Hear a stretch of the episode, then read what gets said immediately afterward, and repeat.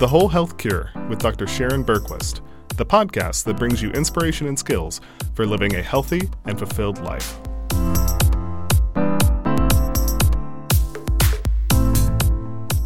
Hello, everyone, and welcome to The Whole Health Cure, a podcast exploring the science behind true health and living a physically, emotionally, and spiritually fulfilled life. I'm your host, Dr. Sharon Bergquist. Today, we're talking about a topic that we don't often think about that's the environmental impact and sustainability of our food supply. I'm joined by Bruce Friedrich. Um, Bruce is the executive director of the Good Food Institute, a nonprofit organization that promotes innovative alternatives to industrially produced animal products. Bruce has penned opinion pieces for USA Today, The Wall Street Journal, Los Angeles Times, and many other publications. He's a popular speaker on college campuses and has presented repeatedly at most of the nation's top universities, including Harvard, Yale, Princeton, Stanford, and MIT. Bruce has co authored two books, contributed chapters to six books, and authored seven law review articles. He graduated magna cum laude from Georgetown Law School and Phi Beta Kappa from Grinnell College. He also holds degrees from Johns Hopkins and the London School of Economics. Bruce, thank you so much for joining us. It's absolutely my pleasure, Sharon. Thank you for inviting me to be on. Yeah, so we talk a lot on this podcast about about food and health. Um, that tends to be a lot of our focus. And you know, we eat for many reasons. Some of them are pleasure, some are taste. We don't often think about the environmental impact, namely climate change or the sustainability, really the, the looming crisis of needing to feed our ever growing population, um, and certainly not about the efficiency of our agricultural practices.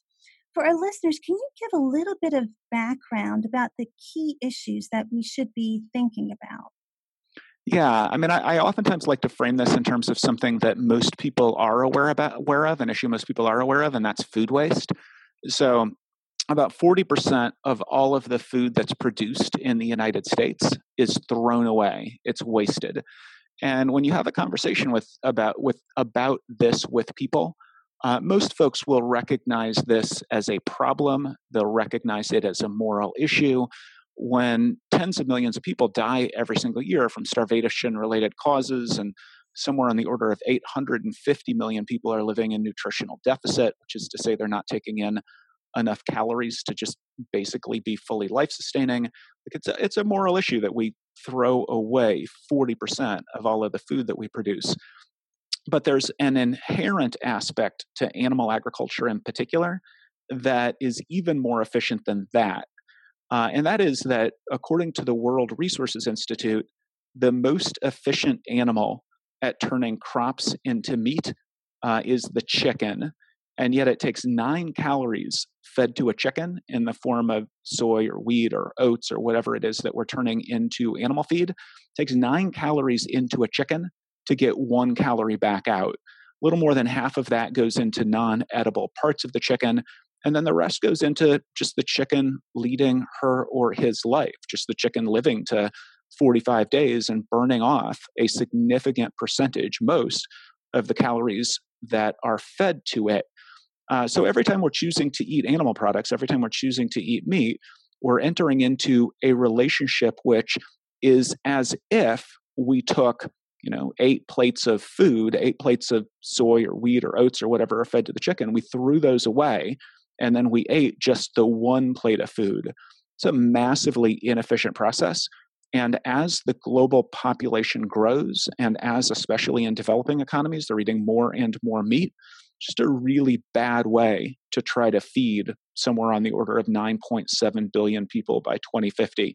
And of course, it's not just the calories in, calories out. I mean, if you need nine times as much feed to eat a calorie from a chicken as to eat a calorie from a legume, it's nine times times as much land, nine times as much water, nine times as much gasoline for the combines, it's nine times as much pesticide and herbicide. It's just it's a whole lot of inefficiency and a whole lot of pollution in order to get us, you know, chicken, and it's even worse for pork and beef.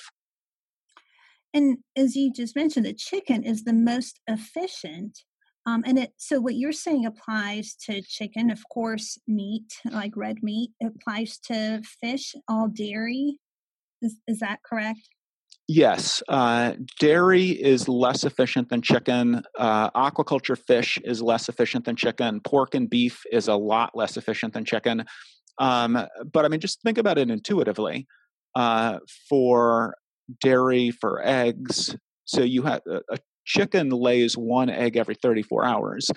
Um, I can't remember what the dairy output is, but again, if you're feeding animals, the vast majority of the calories that you feed to the animal, the animal will expend simply leading their life. Just like you know, you Sharon and I are probably taking in somewhere in the order of you know, 1,300 to 2,400 calories a day, depending on our size.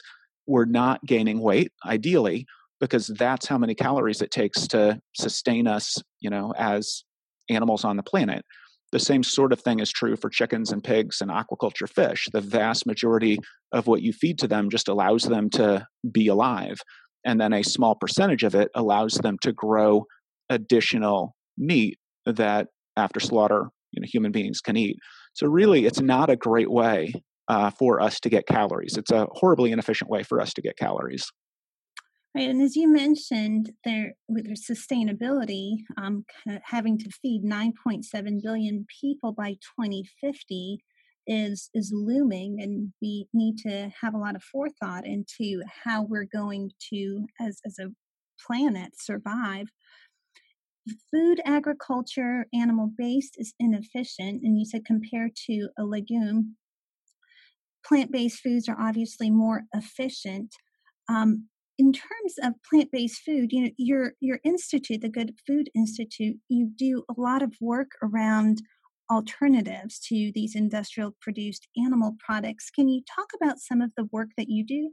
Sure. So, I mean, the, the central brainstorm of the Good Food Institute uh, is that most people, so, you know, you and I can have this conversation about the myriad harms of industrial animal agriculture. Most people are, at least to some degree, aware of those harms. And yet, our lives being what they are, most people simply aren't going to incorporate these concerns into their dietary choices for whatever reason. You know, a lot of people are just, you know, we have a sort of the cacophony of inputs that represent our lives just makes it hard for people to really um, defy our own physiology and to think about things other than what our bodies are biologically programmed to think about, which is, you know, how does it taste? Um, can I afford it? How convenient is it? How hard is it for me to get? That sort of thing. And in survey after survey after survey, uh, what we find is that price, taste, and convenience are three things that literally 100% of people think about. It's, it's part of the decision making process on food for literally everybody. Um, and it's just about all there is for a lot of people. Health figures in to some degree, but you know most of us are eating ice cream most of us occasionally eat chocolate most people drink some amount of alcohol like those are things that we're consuming not because they are good for us but because we like the taste or we like the effect or there's some cultural reason or something like that the, the central brainstorm of the good food institute is let's create products that people want to buy because they provide what consumers want, what 100% of consumers want. So let's actually make meat from plants as one example. So meat is made of amino acids, lipids, minerals, and water. Everything that can be produced in meat, we can produce from plants. But because we're eating plants directly, it will end up requiring much less land, much less energy, won't have the water pollution impact, won't have the antibiotic resistance impact. It's just environmentally exponentially better.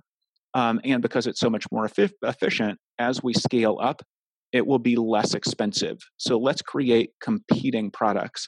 And then one of the other things that we're looking at is the idea of growing meat directly from cells. So it's not um, as environmentally benign as plant based meat, but it's literally the exact same product. And because you're just growing the meat, you're not growing any of the non edible parts, and you also don't have to keep an animal alive, it's still three times as efficient as chicken. So, chicken is the most efficient meat. If you grow the cells directly, you it's not as efficient as plant-based meat but it's three times as efficient as the most efficient animal-based meat And that's whether you're growing fish or beef or pork or chicken or turkey uh, or whatever else. So those are those are two technologies that we're focused on. And we have about 45 full time staff at the moment. We have four programmatic areas science and technology, innovation and entrepreneurship, policy, and corporate engagement. And folks can get a look at kind of everything that we're doing at our website, which is just GFI for Good Food Institute, gfi.org. And can you explain a little more the difference between plant based meat and clean meat? Um, as you said, the growing meat from cells. Um, kind of why we need both and how they're different? Uh, yes. So I will tell you that when GFI started uh, about two and a half years ago, there was an assumption that plant based meat, because it's more efficient and because with plants we can biomimic meat, uh, but we can do better than biomimicry. And because it requires so many fewer resources, it will be markedly less expensive as it scales up. We really thought plant based meat was probably the solution but there are a lot of people like um, all over america there are a lot of people who just really want to eat real meat from animals uh, clean meat is for them so clean meat so plant-based meat is let's figure out from the plant kingdom how we create the lipid amino mineral water profile that biomimics meat perfectly so that meat eaters cannot tell the difference. And then when it's less expensive and it won't have any of the antibiotic residues it won't have any of the pesticide or chem- other chemical contamination it will have complex carbohydrates it won't have cholesterol it will be a healthier product and a lot of people will shift. But what we have found through consumer surveys and focus groups is that there is something hardwired in a lot of people not everybody but a lot of people where they just want real animal meat well we can create real animal meat but doing it through standard tissue engineering techniques. Um, so it still doesn't have the pesticides or herbicides or antibiotics, um, or if you're talking about fish, no mercury contamination. It's the exact same product, but it's a cleaner product, um, and it is significantly less problematic for the environment. So it requires 99% less land causes 95% less climate change, uses 90% less water, and it's the exact same product, um, other than being a more pure form of the exact same product. And uh, it still has the cholesterol, it still has the saturated fat. It's not, you know, it's not a silver bullet, but it's significantly better than the meat that people are eating right now. And so I'm, I'm I think that's amazing that we have the technology to do this. How close to meat does it taste? Well, it is meat, so it tastes exactly the same as meat, um, clean meat. I mean, it is it is meat. So it's just uh, right now we create meat by feeding animals, and then the animals' cells multiply and grow. Um, here we just feed the cells directly rather than the inefficiency of of feeding the animal. So um, it's the exact same product, so it tastes absolutely identical. Um, so far, the plant based meat products um, are getting pretty good. So uh, Bill Gates tried a plant based chicken made by Beyond Meat, and he said he couldn't tell the difference. He was totally fooled.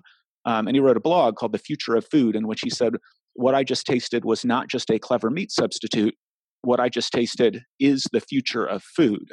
And Mark Bittman, who is a cookbook author and former New York Times food columnist, he also said that he tried the Beyond Meat chicken um, and thought it was real chicken. He couldn't tell the difference. But um, in an actual taste test where you have the Beyond Meat chicken and you have actual chicken, I think most carnivores can probably tell the difference, even though they probably wouldn't notice it. You know, if they thought they were getting a chicken salad that had real chicken in it and they got Beyond Meat chicken, they wouldn't say this isn't real chicken. Um, similarly, Beyond Meat has a burger, the Beyond Burger, um, that is you know, basically the exact same analysis. And there's a, an exciting company in the Bay Area called Impossible Foods that has an Impossible Burger um, and the Impossible Burger in taste tests where they don't say which one's real meat, which one's the Impossible Burger, but they say which of these do you prefer. Um, and people think they're getting meat in both. They think both of them are real meat. Uh, the Impossible Burger is actually beating the beef burger among carnivores as their preferred burger. And so, if if the clean meat is real meat, the health effects are the same as eating cattle meat? There's a, there's a debate um, among the people who are producing it, and one side says this is for meat eaters. Um, we don't want to turn this into a health food because there are lots of surveys that see that the point at which people see that something is a health food um, it's a little bit like the placebo effect. Something they t- you tell somebody something's a health food, and they just enjoy it less. Um, and um, that bodes pretty poorly for my profession. it's uh, it's shocking, right? I mean, there, there was a study at, at Stanford University where they labeled green beans, um, and when they labeled the green beans just green beans, they sold about forty percent more than either of the label. They had heart heart healthy was one label, um, and then they had one label that was like low fat, low carb. Um, and the low fat, low carb and the heart healthy sold significantly less than just calling them green beans. And when you called them something like spicy and delectable, they sold even more. So I'm not sure what that says exactly, but the the debate um, in the clean meat field is should we should we tweak these? Should we tweak meat so that we get rid of some of the HCAs or we get rid of some of, uh, you know, if we know what aspect of the meat causes cancer, saturated fat or cholesterol or whatever, um, should we get rid of those things as we are um, growing this product if it's not going to adversely impact the taste? Um, and some people say yes. Like two of the, you know, two of the pioneers of clean meat are both medical doctors. One of them is a cardiologist. Um, and he's super interested with Memphis Meats and in, in making meat that doesn't have the same health impact. Um, and then the other side of that is those people can eat, you know, if, if that's what people are concerned about, let them eat the plant based meat because the plant based meat is going to be so much healthier. Um, and with clean meat, it really should just be for people who would otherwise be eating industrial animal meat. Um, and if they're looking for a healthy product, you know, let them let them not eat it.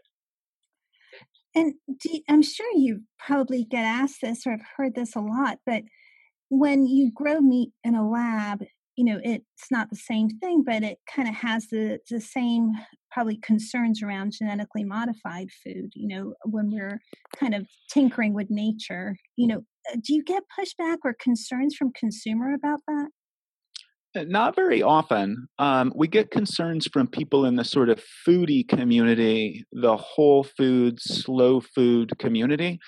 Um, and sort of two things to say about that. For for people who are eating for people who are already vegetarian, this product is not for you. Um, it's great that you're vegetarian. Um, you know, but from the sort of perspective of people who are trying to reform the food system, we have won with you, and we don't care what you eat because uh, you're already, you know, eating healthy food that is low environmental impact. This is for people who would otherwise be eating industrial animal meat, and it is a much better product. So that's sort of thing one. Thing two is um, in a void, one can understand that argument, but when your two choices are either meat grown directly from cells or meat grown in the way that meat is grown right now, which is horribly unnatural. Uh, you know, if you said, would you, if you, you know, went out on the street and said, would you eat chicken from animals who grow seven times as quickly as they are biologically programmed to grow? Pretty much everybody would say no. And yet, 98% of people eat chicken, which means 98% of people are eating chicken from animals who grow six to seven times as quickly as they are biologically programmed to grow. Um, so once you have two products and one is produced in essentially a meat brewery, I mean, that's what it's going to look like. And one of them comes from what modern farms and slaughterhouses look like. It's going to be a pretty easy sell to convince people to go with the meat that is grown directly from cells as opposed to the meat that's grown with all of the inefficiencies um, and unpleasantness that comes with meat as it's grown today. And and to kind of delve a little bit more into meat as it's grown today, just to kind of create more of a apples to apples comparison, you know, in terms of this whole um, kind of creating things. You mentioned that we we're making chickens grow six to seven times faster. And that's through uh, hormones, or what are we doing in the whole an- animal agriculture that's doing that? Uh, most of it is just genetic breeding. Most of it is just they are breeding the animals to be incredibly top heavy. Um, they do give them growth promoting antibiotics, but that's probably just a very small percentage of it. Um, so chickens are now slaughtered when they're about 40 days old. So you can basically, you know, just like human beings, if you put two tall human beings together, they're likely to have a tall child. Um, you can do the same thing with chickens, except that the chicken life cycle is so much shorter that you can get generation after generation after generation of, of chicken in a fairly short period of time. So over the last uh, 50 years, they have just been breeding and breeding and breeding chickens to be top heavy. And some uh, poultry scientists at the University of Arkansas, they, they published a peer reviewed article in which they said that if a human baby grew as quickly as a modern broiler chicken, that baby would weigh 650 pounds at the age of two months. Two months old, 650 pounds. Like all of these animals are just, you know, they can barely move and they are living pretty much their entire lives in misery. And um, so, I mean, for people who care about cruelty to animals, um, you know, plant-based meat, and and if you absolutely positively have to eat real meat, uh, clean meat, th- those are options for those folks as well. Yeah, and it makes you wonder about the health ramifications of breeding chicken or, or any animal product that way. Um, not just for the chicken, but if we're consuming the chicken, uh, what impact it has on us. Yeah, I mean it's uh, it's probably not good, right? I mean, uh, the Nicholas Kristof, the New York Times columnist, wrote a wrote a piece a couple years ago about some research at Johns Hopkins University that was pretty interesting. Um, the Hopkins researchers, because these animals are kept in such bad conditions, and because these animals have been bred to be, you know, basically sort of Franken chickens, uh, they are given massive amounts of antibiotics. Those antibiotics do cause them to grow a little bit more quickly, but the real need for the antibiotics is to keep the animals alive um, in really bad conditions. And Hopkins did some research uh, and they found astronomically high levels of contamination in chicken and not only did they find things like, you know, antibiotics and E. coli and Campylobacter, they found the active ingredient in Benadryl. They found the active ingredient in Prozac. Um, Nicholas Kristof ended his column by saying, you know, investigating this whole issue made me wonder whether I don't need some Prozac laced chicken nuggets to feel better about it all, which is a sort of darkly comic uh, end to his column. Wow. And when you know we're also obviously um, thinking about plant-based meats but why shouldn't we just eat whole food plant-based products? You know if you take soybean and turn it into tofu you're already losing a lot of its nutritional benefit. Why not just eat the whole food? Well we should. I mean we absolutely should. Um, this goes back to the sort of central brainstorm of gfi which is that most people won't. So I adopted a completely plant based diet more than 30 years ago. And at that point, I think that it was like about 2% of Americans were vegetarian or vegan. That number hasn't changed a lot 20 years ago, 10 years ago, today, somewhere on the order of 2% of Americans are vegetarian or vegan. Um, and in 2017, there was a higher per capita meat consumption than any year in US history up to 2017. And just to be clear, per capita, the average American in 2017 ate more meat than the average American ate in any other year in US history. And the number is going to be higher in 2018. So we have been, and I have been, educating people about all of the stuff you and I have been talking about. We've been educating people about the harms of industrial animal agriculture for decades. And most people are not shifting to a whole foods plant based diet. If that changes, if like suddenly lots and lots of you know, if everybody suddenly um, does shift to a whole foods plant based diet, that would be ideal um, in terms of all of the things that we're talking about. Uh, but you know, the definition of insanity, doing the same thing over and over and expecting a different result. Uh, the focus of GFI is okay. People want to eat meat. Let's produce that meat from plants.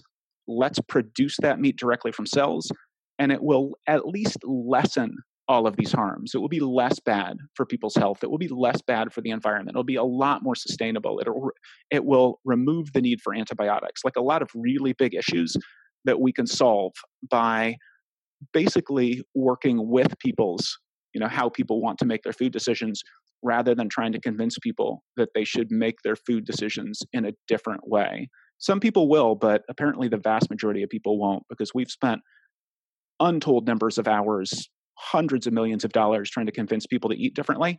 um, and things are getting worse rather than better you know and that kind of echoes from a health standpoint as well you know obviously behavior change and having people eat a healthy diet for health benefit um, is you know obviously challenging as well but you mentioned that you know the three things that people take into account um, when they're making their food decisions are price taste and convenience um, you know taste you know can be very individual but price and convenience also are partly determined by government policy by kind of um, the larger culture that we live in. There's some individual decisions that go into this but what is the role that maybe we could have government or um, just kind of cultural institutions have on making these shifts so in our in GFI's policy department, one of the things that we are working very hard on um, is convincing members of Congress and then uh, the funding bodies that fund agricultural research and basic science that they should be putting money into plant based meat and clean meat research and development to help basically seed these industries in a way that will be you know very valuable for creating these competing products and we haven't been at it, at it for long, but we have met with significant support. And in fact, we got uh, language into the report that accompanied the Senate Ag Appropriations Bill uh, calling for research into plant proteins that then made its way into the National Institute for Food and Agriculture call for proposals. And uh, that has never happened before. Um, it did happen just, uh, I think, in the last month. Uh, the Senate Ag Approps report was two months ago, and then NIFA actually incorporated that information. That's one of the things that we're working on. And we think we're going to have a lot more luck if we look at this in an affirmative way. How do we get the governments to support the plant based and the clean meat technologies rather than trying to take away government programs that prop up animal agriculture? Uh, again, folks have been trying to, to get rid of those programs for a really long time. Um, so far, with no luck. Uh, but plant based meat and clean meat, I mean, this is let's use markets and let's use technology to solve these problems. And we're meeting with a lot of support from both sides of the aisle, whether it's the Freedom Caucus and you're talking about technology and markets, um, or it's the Progressive Talk Caucus and you're talking about the harms that are going to be ameliorated. Uh, from both sides of the aisle and the center as well, uh, there is a lot of support for for these alternative technologies in a way that we're finding deeply encouraging. Wow, that that's fascinating. And um and the whole concept of clean meat, you know, where are we with developing that? You mentioned a couple companies have you know, created the you have the Impossible Burger. What's next on the horizon? So the Impossible Burger is plant-based meat. Uh, the Beyond Burger is plant-based meat. Uh, so the plant-based products are are widely available. Uh, clean meat is not available. There are, I think, 15 companies now. Two and a half years ago, there were none. Now there are 15 companies, and they have investments from Richard Branson and Bill Gates and some of the biggest venture capital funds uh, in Silicon Valley are excited about the idea of growing real meat directly from cells. It'll probably be at least a couple of years before people um, are finding clean meat in restaurants or in on grocery store shelves. Probably somewhere on the order of two to five years. Um, although if you you know if you want to go all the way to San Francisco or New York City, you'll probably be able to get uh, clean meat on the restaurant on the menus of a few very high end restaurants within the next year. And do you mean when you say meat, um, as in red meat or clean chicken and clean fish as well? Uh, I guess it's going to depend a little bit on the company. Um, but uh, Memphis Meats is working on pork, beef, chicken, and mutton. Um, I'm not sure if they're expecting to have prototypes in the next year.